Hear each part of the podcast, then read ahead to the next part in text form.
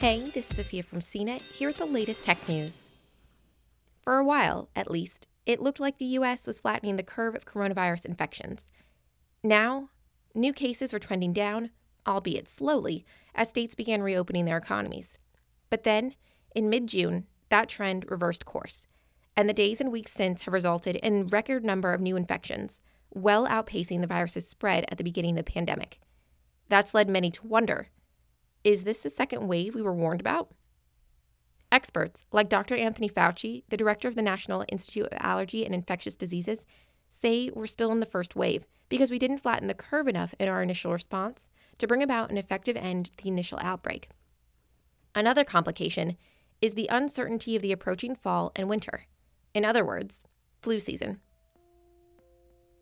The first wave will end when the rate of positive coronavirus tests drops to the low single digits. Instead, new cases declined modestly, then plateaued through most of May before starting to spike again in late June, never quite getting low enough. Basically, you can't have a second wave until cases and deaths from the first wave drop to close to zero for a sustained period of time. If cases spike again after that point, that's a bona fide second wave. For example, South Korean officials have declared the country is experiencing a second wave as case numbers begin to surge after about two months of single digit infection rates. However, while the World Health Organization has acknowledged the seriousness of these new clusters of cases, the WHO has stopped short of calling it a second wave.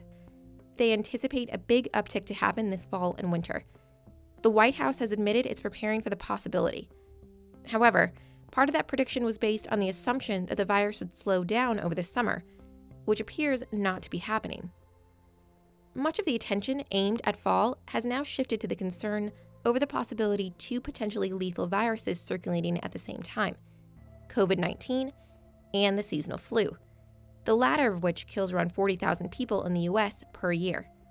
Because of certain overlapping symptoms, such as fever and cough, it may be harder for individuals and doctors to immediately determine which infection you have. If severe COVID 19 infections continue to push hospitals to the brink of their capacity and abilities, it may also be harder to care for potentially virulent flu patients. The CDC is nudging drug manufacturers to produce millions more doses of the flu vaccine this year than usual in anticipation of greater demand.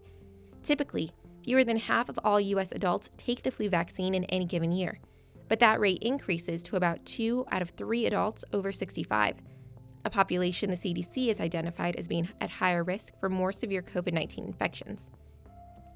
At one point, about 90% of everyone in the United States was under some sort of lockdown order, and the curve was starting to flatten. But that all began to change in the second half of April when a few states, notably Georgia and South Carolina, which are both now seeing about a fivefold increase in daily new cases compared to mid April, started loosening lockdown restrictions. For a while, some government officials, including U.S. President Donald Trump, claim the rising rates of infections were due to increased testing capabilities.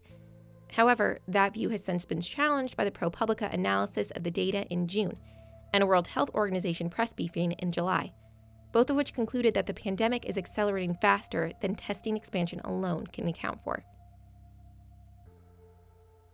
By mid July, about half of all U.S. states were either reopening or had reopened, Meanwhile, the other half had either paused or begun rolling back reopening plans. Health experts, including Dr. Fauci and Dr. Ali Khan, the former director of the CDC's Public Health Preparedness Office, have said that states are able to effectively test for the coronavirus and follow that testing up with contact tracing. While people in those states practice social distancing and wear masks in public, it would be possible to once again flatten the curve without having to revert back to a full blown lockdown. But if that strategy isn't followed, and new cases continue to skyrocket, the only option is to shut down. In early July, NBC reported that the White House had begun formulating a new coronavirus messaging strategy summed up as We need to live with it. Not long after that revelation, President Donald Trump began publicly pressuring the CDC to loosen its guidance for safely reopening schools and threatening to cut federal funding for districts that don't go back to in person classes this fall.